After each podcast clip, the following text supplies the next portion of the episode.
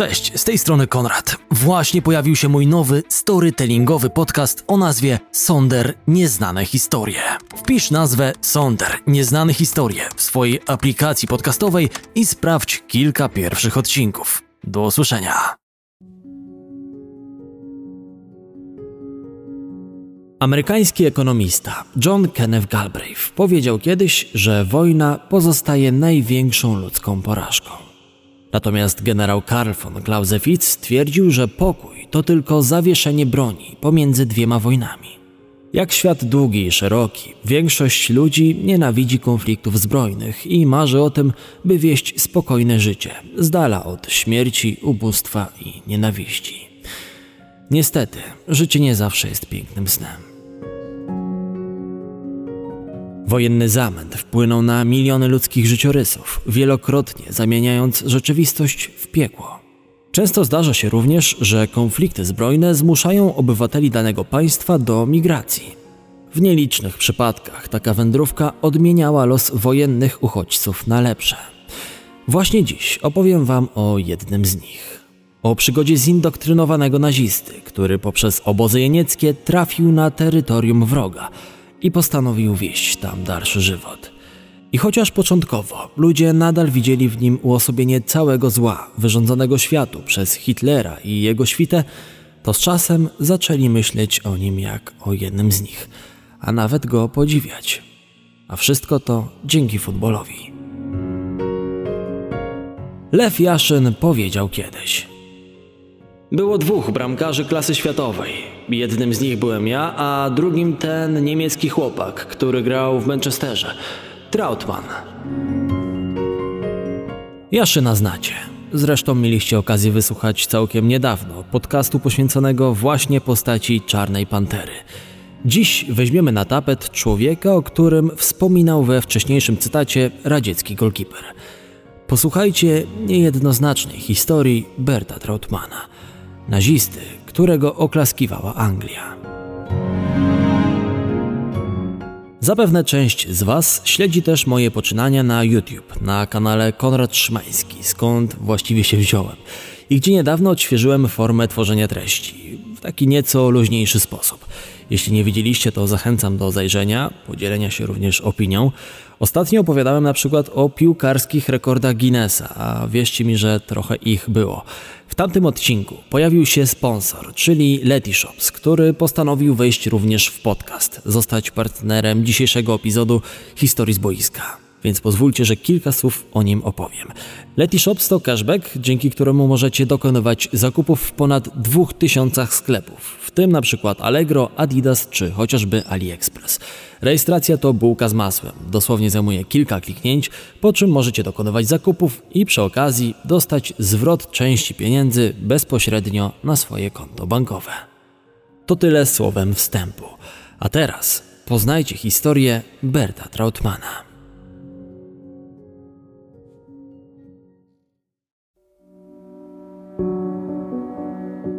Życie w Republice Weimarskiej nie należało do najłatwiejszych. Ograniczone postanowieniami traktatu wersalskiego państewko, co róż zmagało się z kolejnymi problemami. Czy to kryzysem ekonomicznym, czy też napięciami społecznymi, które w ostatecznym rozrachunku doprowadziły do przejęcia władzy przez Adolfa Hitlera i jego NSDAP. W tych trudnych warunkach w 1923 roku przyszedł na świat Bernard Karl Trautmann bohater dzisiejszego odcinka. Gdy miał kilka lat, jego ojciec musiał sprzedać dom z powodu trudnej sytuacji materialnej i rodzina Trautmanów przeniosła się do jednej z dzielnic robotniczych Bremy. Mały Bernd lubił uprawiać sport, w szczególności piłkę ręczną i popularnego w Niemczech zbijaka. Oczywiście zdarzało mu się też grywać w piłkę nożną, ale futbol nie był wówczas dla niego priorytetem. Trautmann był energicznym dzieckiem i lubił sprawiać kłopoty wychowawcze. Jego rodzice niejednokrotnie musieli świecić oczami przed dyrektorem szkoły, gdy malec wdawał się w kolejne bójki. Gdy Republika Weimarska przekształciła się w trzecią Rzeszę, życie codzienne Trautmanów skomplikowało się jeszcze bardziej. Szczególnie, że ojcu Malca, pracującemu w fabryce nawozów sztucznych, bliżej było do komunistów niż do nazistów. Rodzice Bernda rozumieli jednak, że jeśli nie chcą mieć kłopotów, to muszą się przystosować do nowej rzeczywistości. W związku z tym w 1933 roku Bernd dołączył do Jung Volk, organizacji znajdującej się w strukturach Hitlerjugend, która miała na celu wychowywać młodych chłopców w duchu nazistowskich Niemiec. By zarobić na swój byt, chłopak pracował najpierw jako pomocnik w gospodarstwie rolnym, by następnie trafić na praktyki na stanowisko mechanika samochodowego. W międzyczasie nadal uprawiał sport, co zaowocowało otrzymaniem dyplomu uznania za wybitne osiągnięcia lekkoatletyczne. Dyplom ów był podpisany przez samego prezydenta Niemiec, Paula von Hindenburga. Mija kilka kolejnych lat. W 1939 roku Adolf Hitler rozpętuje piekło II wojny światowej. Niemiecka armia zajmuje znaczną część Europy, ale apetyty nazistów nadal pozostają niezaspokojone. W czerwcu 1941 roku Niemcy atakują Związek Radziecki. Rok wcześniej Bernd kończy 17 lat. Oznacza to, że może zaciągnąć się w szeregi ojczystej armii. Trafia do Luftwaffe. Początkowo szykowany jest na stanowisko specjalisty do spraw łączności, ale nie zdaje egzaminów i próba zostania radiotelegrafistą kończy się fiaskiem. Wysoki, atletycznie zbudowany młodzian o blond włosach i niebieskich oczach, żywcem wyjęty z obrazów przedstawiających wzorowego Arejczyka, jest jednak zbyt cennym nabytkiem, by armia niemiecka mogła go tak łatwo spławić. Bert zostaje wcielony w szeregi Fallschirmjäger, czyli wojsk powietrzno-desantowych. Zgłosiłem się do armii, kiedy miałem 17 lat. Ludzie pytają, dlaczego? Kiedy jesteś młodym chłopcem, postrzegasz wojnę jako przygodę. Kiedy jesteś zaangażowany w walkę, może stać się wiele rzeczy. Wszędzie dostrzegasz straszne obrazy, które mają miejsce, jak śmierć ciała. Nie kontrolujesz siebie. Twoje ciało się trzęsie, a ty zaczynasz mieć bałagan w spodniach. Wspomina po latach. Trafia na front. Pierwszym przystankiem w czasie jego żołnierskiej tułaczki zostaje okupowana Polska. W czasie służby w naszym kraju objawia się po raz kolejny jego łobuzerska natura. Pewnego dnia, oddelegowany do pracy jako mechanik samochodowy, Bernd postanawia dla zgrywy nasypać piasku do silnika jednego z aut używanych przez kadrę dowódczą. W wyniku dowcipu lekkomyślnego wojaka poparzeniu ulega jeden z sierżantów sztabowych. Trautmann trafia pod sąd wojenny i zostaje skazany na karę trzymiesięcznego więzienia. Kara ograniczenia wolności zbiega się w czasie z atakiem wyrostka robaczkowego. Większość wyroku Bernd spędza w szpitalu. W październiku 1941 roku przyszły bramkarz zostaje wysłany na front wschodni. Trafia do Dniepropetrowska, gdzie ma zasilić oddziały niemieckie, które zostały zastopowane przez krasnoarmiejców i niespodziewany atak srogiej zimy. Na wiosnę otrzymuje awans na stopień kaprala. Niedługo potem jego regiment trafia pod Smoleńsk, gdzie zostaje kompletnie rozbity przez Sowietów. Z 700 żołnierzy służących w tej samej formacji co Trautmann przy życiu zostaje niespełna setka. Niebawem ci, którzy pozostali przy życiu, zostają wycofani z frontu wschodniego i trafiają do Francji, gdzie hitlerowcy formują jednostki, które mają powstrzymać nadchodzący desant wojsk alianckich. Niemcy spodziewali się jednak, że amerykańsko-brytyjsko-kanadyjska koalicja zaatakuje ich od strony portów Calais. Rozpoczęta 6 czerwca 1944 roku operacja Overlord dokonuje jednak desantu zaprzyjaźnionych wojsk na plażach w Normandii. Zaskoczeni Niemcy próbują się bronić, lecz z czasem są spychani przez aliantów coraz głębiej. Cofają się aż do III Rzeszy, by przygotować się do rozpaczliwej obrony Berlina. W czasie odwrotu Trautmann cudem przeżywa bombardowanie miasteczka Klewe. Osamotniony postanawia wrócić do rodzinnej Bremy, co ostatecznie mu się nie udaje.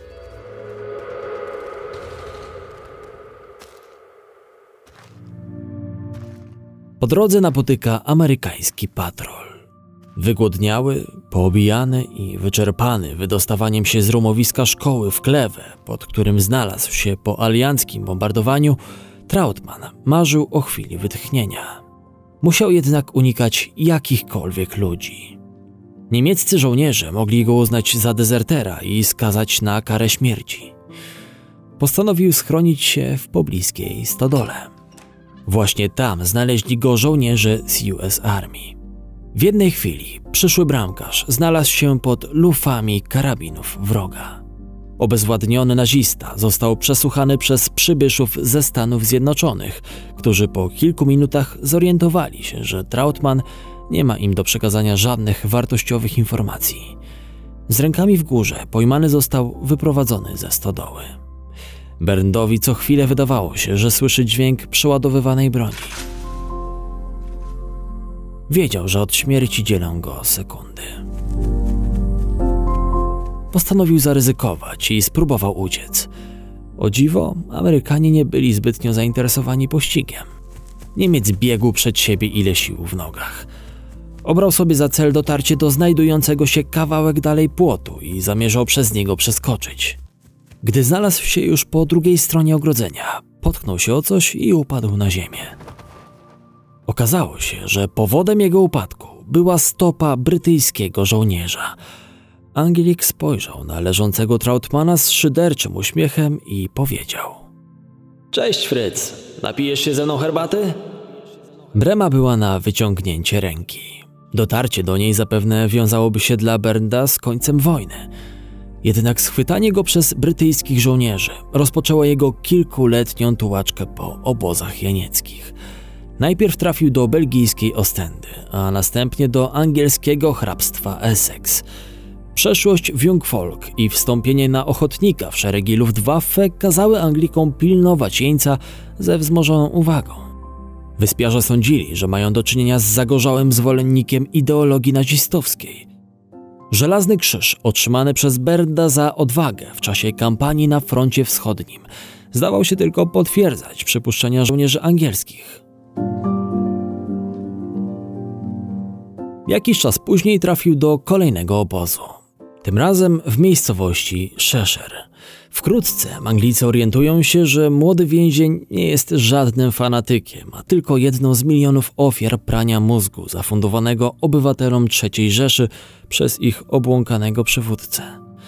Obniżają mu kategorię, która dokonuje podziału jeńców, zaczynając od tych najbardziej niebezpiecznych, a skończywszy na mało szkodliwych. Trautmann nie jest już jednym z tych pierwszych, więźniem uważanym za element, który powinien być całkowicie odseparowany od świata.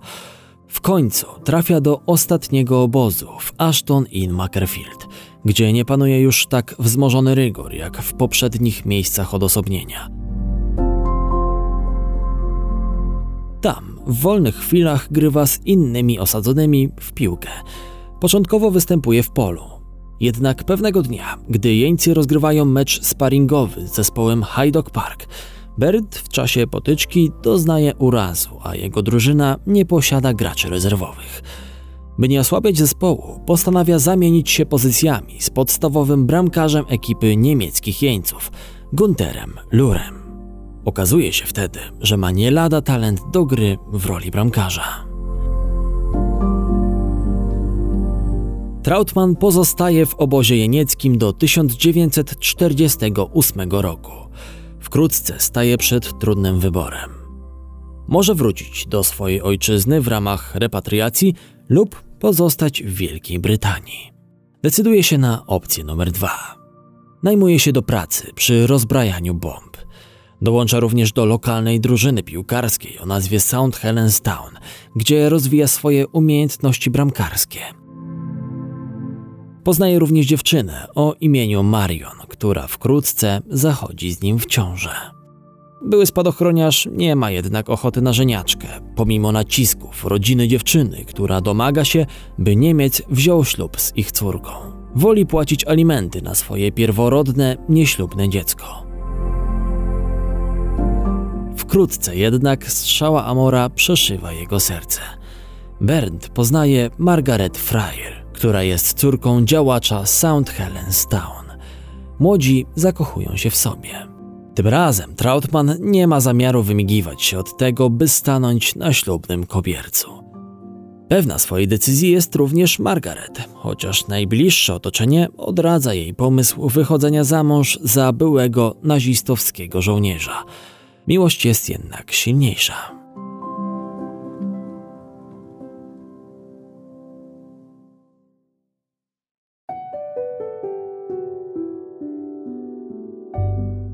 W tym samym czasie Niemiec doskonale radzi sobie również w bramce St. Helens. Jego sława zaczyna wyprzedzać ten amatorski klub. Co weekend na lokalny stadion przychodzi kilka tysięcy widzów specjalnie po to, by zobaczyć, co wyczynia w bramce ten były niemiecki wojak. Powoli przestaje być również Berndem. Anglicy nazywają go Bert, bo to imię łatwiej im wymówić. Pod tym imieniem przejdzie też do historii futbolu. Fama o utalentowanym bramkarzu rozchodzi się po kraju.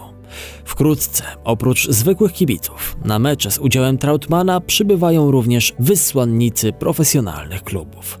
W końcu, w październiku 1949 roku, były spadochroniarz podpisuje amatorski kontrakt z Manchesterem City. Początki Trautmana w klubie z Main Road nie należały jednak do najłatwiejszych, co i tak jest dość delikatnym stwierdzeniem. Kibice City byli oburzeni faktem, że do ich zespołu dołączył były nazista. Do klubu przyszły setki listów, w których fani domagali się natychmiastowego rozwiązania kontraktu z Bertem. Problemem był również fakt, że obywatelom kibicowała duża diaspora żydowska, która kompletnie nie mogła pogodzić się z tym transferem. Wkrótce przed siedzibą klubu urządzono masowe protesty, w których udział miało wziąć nawet 25 tysięcy osób. Wiedzący o tym, że nie ma co liczyć na ciepłe przywitanie w nowej drużynie, Trautmann przybył na pierwszy trening zespołu pełen obaw i niepewności. Sądził, że nowi koledzy z boiska również przyjmą go chłodno i dadzą mu do zrozumienia, że nie mają zamiaru darzyć go sympatią. Oprócz tego, że jeszcze niedawno walczył z niektórymi z nich na wojennym froncie po dwóch przeciwnych stronach barykady, to dodatkowo miał za zadanie zastąpić w bramce City klubową legendę Franka Swifta. Faceta, który rozegrał dla obywateli ponad 300 spotkań i udawał się właśnie na sportową emeryturę. W tym miejscu warto dodać pewną ciekawostkę odnośnie wspomnianego Swifta.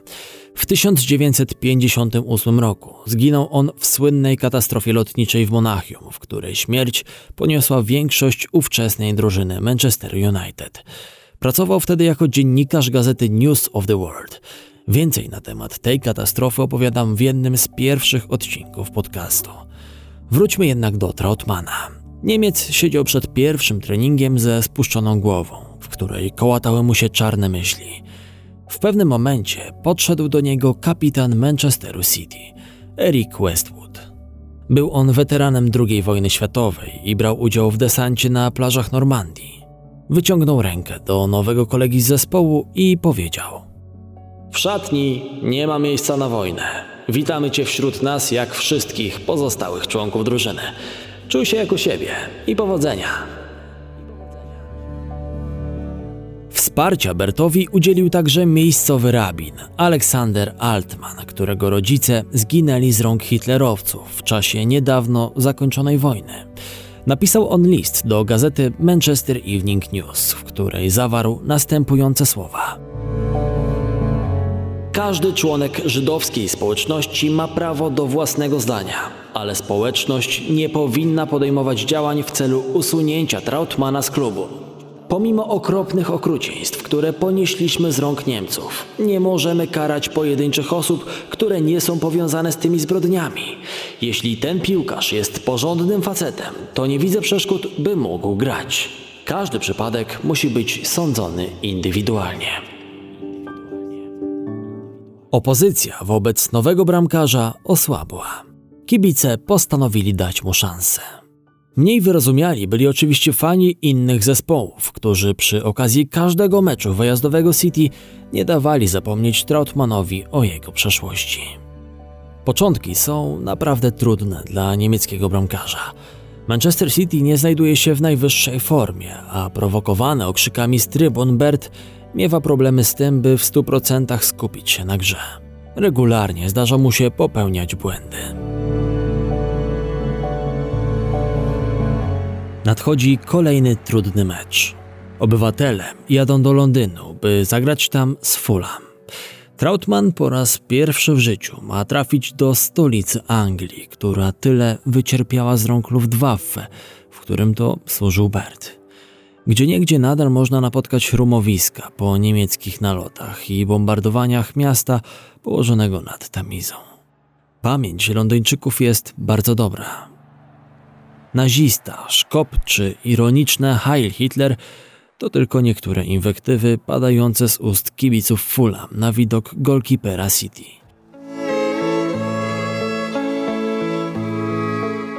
Jednak po 90 minutach gry cały stadion, łącznie z piłkarzami rywala, oklaskuje Trautmana, którego kapitalne interwencje pozwalają wygrać Manchesterowi 1 do 0. Kolejna bariera zostaje przełamana. Dzięki swojej kapitalnej grze, Bert zaczyna kruszyć betonową tamę nienawiści Brytyjczyków. Działacze City szybko decydują się podpisać z nim profesjonalny kontrakt. Niebawem sława Trautmana dociera do jego ojczyzny. Do Manchesteru przyjeżdżają działacze Schalke Gelsenkirchen i proponują włodarzom City tysiąc funtów w zamian za transfer ich rodaka, co, uwierzcie mi na słowo, było na tamte czasy zawrotną sumą. Władze obywateli natychmiast zamykają temat, informując wysłanników Szalkę, że ich bramkarz jest warty co najmniej 10 razy tyle. Być może, gdyby Bert wyjechał wówczas do ojczyzny, to w 1954 roku świętowałby wraz z kadrą RFN zdobycie Mistrzostwa Świata. Jednakże fakt, że pozostał w Anglii i tam kontynuował karierę, sprawił, że nigdy nie zagrał w narodowych barwach. Goalkeeper City urządził jednak życie na nowo. W Anglii założył rodzinę. Sprawił, że początkowo wrogo nastawieni do niego kibice zaczynali traktować go jak swojego ulubieńca.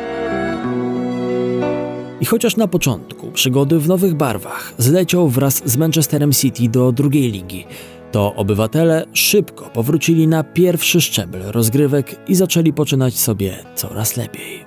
Szczególnie w rozgrywkach o Puchar Anglii. Oczywiście olbrzymia w tym zasługa Berta. Jego przyjaźń ze słynnym przedsiębiorcą Adolfem Dasslerem poskutkowała tym, że jako pierwszy piłkarz na Wyspach Brytyjskich ubierał się w sprzęt marki Adidas. Wyróżniał się jednak nie tylko odzieżą z trzema paskami. Niemiec kapitalnie bronił rzuty karne. Wybronił w czasie kariery blisko 60% strzałów z 11 metra. Przeciwieństwie do innych bramkarzy z jego czasów, nie rozpoczynał akcji bezsensownym wykopem piłki. Wyrzucał ją rękoma, najczęściej do skrzydłowych ustawionych blisko środka boiska. Była to cecha charakterystyczna dla taktyki nazywanej planem Reviego. System ten został stworzony przez menedżera City, Lesa McDowella i był wzorowany na taktyce stosowanej przez węgierską Złotą Jedenastkę. Jego centralną postać stanowił grający nisko napastnik Don Revi i to od nazwiska tego gracza wzięła się nazwa planu gry, wcielonego w życie przez obywateli. Ustawienie wprowadzone przez McDowella przyjęło się na tyle dobrze, że w 1955 roku Manchester awansował do finału Pucharu Anglii. Tam jednak musiał uznać wyższość Newcastle, które zwyciężyło The Citizens wynikiem 3 do 1. Na pocieszenie Trautmanowi przypadł w udziale zaszczyt zostania pierwszym Niemcem, który zagrał w finale FA Cup. Okazja do powetowania sobie niepowodzenia nadarzyła się już rok później. A wyczyn, którego dokonał wówczas goalkeeper City, przeszedł do legendy angielskiego futbolu.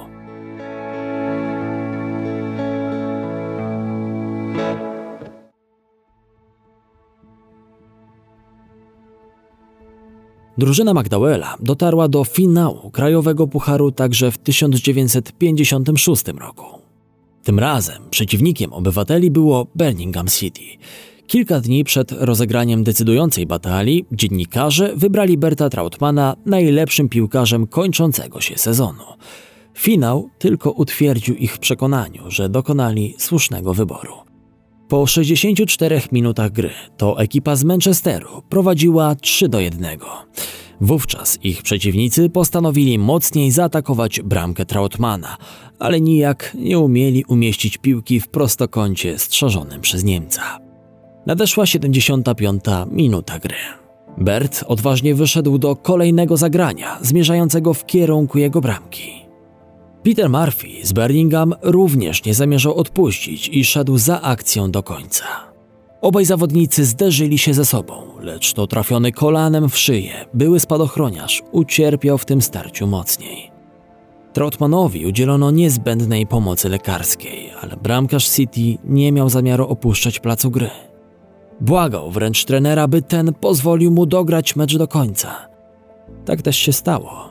Przez kolejnych 15 minut Bert wybronił kilka niebezpiecznych strzałów rywala i został okrzyknięty jednym z ojców zwycięstwa.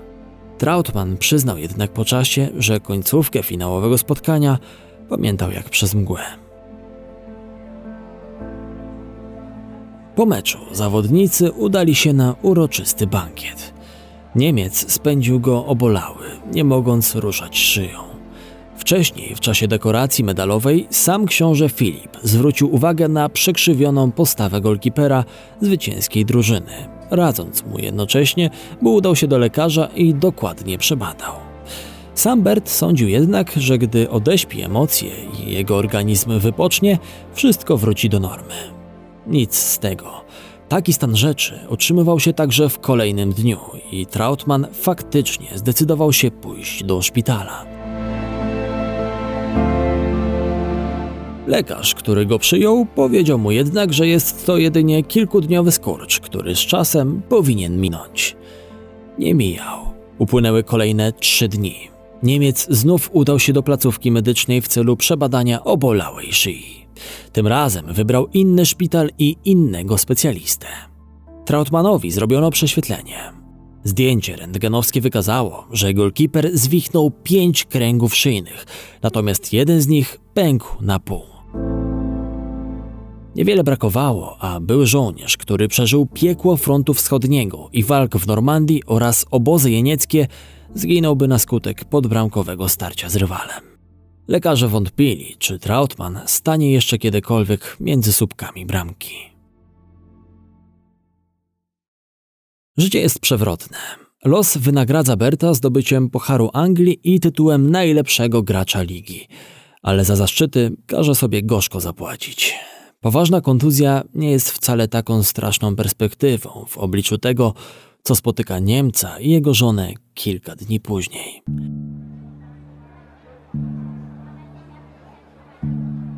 Żona Berta, Margaret i ich pięcioletni syn John udają się na zakupy. Czasie, gdy kobieta napotyka znajomych i zatrzymuje się, aby z nimi porozmawiać, po drugiej stronie ulicy pojawia się furgonetka sprzedająca słodycze. Chłopczyk prosi mamę o pieniądze na łakocie. Ta daje mu kilka drobniaków, ale okazuje się, że malcowi brakuje pensa, by kupić upatrzone przez siebie słodkości. John biegnie więc czym prędzej do matki, by dostać potrzebny mu pieniążek. Robi to w takim pośpiechu, że nie zwraca uwagi na to, co dzieje się na jezdni. Wpada pod koła samochodu i ginie na oczach zrozpaczonej Margaret. Kobieta od tamtego czasu nie może wyjść z dołka psychicznego. Chociaż małżeństwo ma jeszcze dwójkę młodszych synów, Marka i Stevena, miłość Margaret, ulokowana w zmarłym pierworodnym, wyrządza w jej duszy olbrzymie pustki. Ostatecznie Bert i jego żona biorą rozwód w 1972 roku, a bramkarz zrzuca to na karp ciągłego niepogodzenia się byłej małżonki z rodzinną tragedią sprzed 15 lat. Trautmann uważa, że najlepszą terapią, dzięki której przepracuje traumatyczne przeżycia, będzie dla niego powrót na boisko. Chociaż część lekarzy wątpiła w to, czy bramkarz zdoła jeszcze w ogóle zagrać, to pod koniec 1956 roku fani City znów mogą podziwiać go między słupkami. Chociaż słowo podziwiać nie do końca pasuje w tym kontekście. Przeżyta trauma i fatalna kontuzja odciskają swoje piętno na bramkarzu obywateli. Bert nie może odnaleźć utraconej formy. Spisuje się bardzo przeciętnie. Przyzwyczajeni do genialnej gry swojego bramkarza, kibice City zaczynają się zastanawiać, czy były żołnierz nie powinien zakończyć kariery. Tego samego zdania jest część dziennikarzy. Niestety, sytuacja z czasem nie ulega poprawie. W kolejnym sezonie Trautmann zalicza takie wpadki jak mecz z Leicester, kiedy to traci 8 bramek, co jest jego niechlubnym rekordem, jeśli chodzi o oficjalne mecze. W barwach City gra aż do 1964 roku, ale po zawodniku sprzed kontuzji pozostaje już tylko cień. Mimo to Trautmann rozegrał łącznie dla obywateli 545 meczów. Na pożegnanie klub organizuje mu mecz benefisowy, w którym połączone siły Manchesteru United i Manchesteru City mierzą się z reprezentacją Anglii. Na koniec kariery zalicza jeszcze dwa mecze w barwach Wellington Town, ale po otrzymaniu czerwonej kartki w drugim z nich definitywnie kończy z grą. Nie kończy jednak całkowicie z futbolem. Kilka miesięcy po zawieszeniu butów na kołku otrzymuje propozycję zostania dyrektorem sportowym w klubie ze Stockport. Utrzymuje się na tym stanowisku przez dwa lata. Następnie wraca do Niemiec, by tam zająć się trenerką. Prowadzi zespoły z Münster i Russelsheim. Wkrótce niemiecki Związek Piłki Nożnej proponuje mu pracę jako trener w krajach, w których nie istnieją struktury piłkarskie. Trautmann odbywa istnie egzotyczną pielgrzymkę jako futbolowy misjonarz. Odwiedza Birmę, Tanzanię, Liberię oraz Pakistan. Z tym pierwszym państwem kwalifikuje się nawet na Igrzyska Olimpijskie w Monachium w 1972 roku. Tam drużyna z Azji pod wodzą legendy Manchesteru City spisuje się całkiem przyzwoicie. Ponosi minimalne porażki 0 do 1 z ZSRR i Meksykiem oraz zwycięża 2 do 0 z Sudanem. W Birmie Bert poznaje również swoją drugą żonę. Jednakże związek z Ursulą też kończy się rozwodem. Ostatnim przystankiem w czasie trenerskiej przygody byłego żołnierza jest Jemen. W tym kraju Trautmann pracuje do 1988 roku. Następnie wraca do Europy i postanawia osiąść w Hiszpanii. Kupuje domek w okolicach Walencji i zapoznaje swoją trzecią żonę, Marlis. Tym razem jest to miłość aż do grobowej deski. Na piłkarskiej emeryturze postanawia również pojednać się ze swoją pierworodną córką z nieślubnego łoża, a kilka lat później również z jej matką. W 2013 roku przechodzi dwa zawały. Umiera ostatecznie 19 lipca tego samego roku w swoim domu w Hiszpanii w wieku 89 lat. W 2018 roku premierę miał film fabularny The Keeper, w Polsce dystrybuowany jako Trautmann, oparty na losach naszego dzisiejszego bohatera. Trautmann był moim idolem. Mój ojciec nigdy nie pogodził się z tym, że to był właśnie on. Uczyłem się od Berta. W sytuacjach jeden na jednego zawsze odważnie nurkował pod nogi rywala. Nawet w moich czasach niewielu bramkarzy tak robiło. Ja i może Tommy Lawrence z Liverpoolu. Mówił po śmierci Trautmana Bob Wilson, mistrz Anglii w barwach Arsenalu z 1971 roku. Również legendarny Gordon Banks przyznawał, że w młodości podpatrywał grę Trautmana i starał się na nim wzorować. Pod koniec życia Niemiec założył fundację swojego imienia, która miała na celu pomagać piłkarzom amatorom z Anglii oraz Niemiec, między innymi poprzez wspólną wymianę graczy. Bert chciał zacieśnić w ten sposób współpracę między państwami i zacierać krzywdzące stereotypy. Prawdziwy dowód na to, że mężczyznę poznaje się po tym, jak kończy, a nie jak zaczyna. Chociaż trafiał do Anglii jako jeniec wojenny, znienawidzony przez mieszkańców Wysp Brytyjskich, to skończył jako bohater obu narodów. Ukoronowaniem drogi, jaką przebył, był dzień, kiedy to za swoje starania w dążeniu do naprawy stosunków angielsko-niemieckich otrzymał z rąk brytyjskiej ambasady w Berlinie order Imperium Brytyjskiego. Dziękuję Anglii za to, jak traktowała mnie jako jeńca i za cały czas spędzony w tym kraju. Ważne jest, by niwelować dziś w młodych ludziach wspólne uprzedzenia. Jestem pewien, że piłka nożna to idealna droga ku temu, by to uczynić. Partnerem odcinka był Letyshops. Link do cashbacku znajdziecie w opisie podcastu. Konrad Szymański, kłaniam się nisko, do usłyszenia.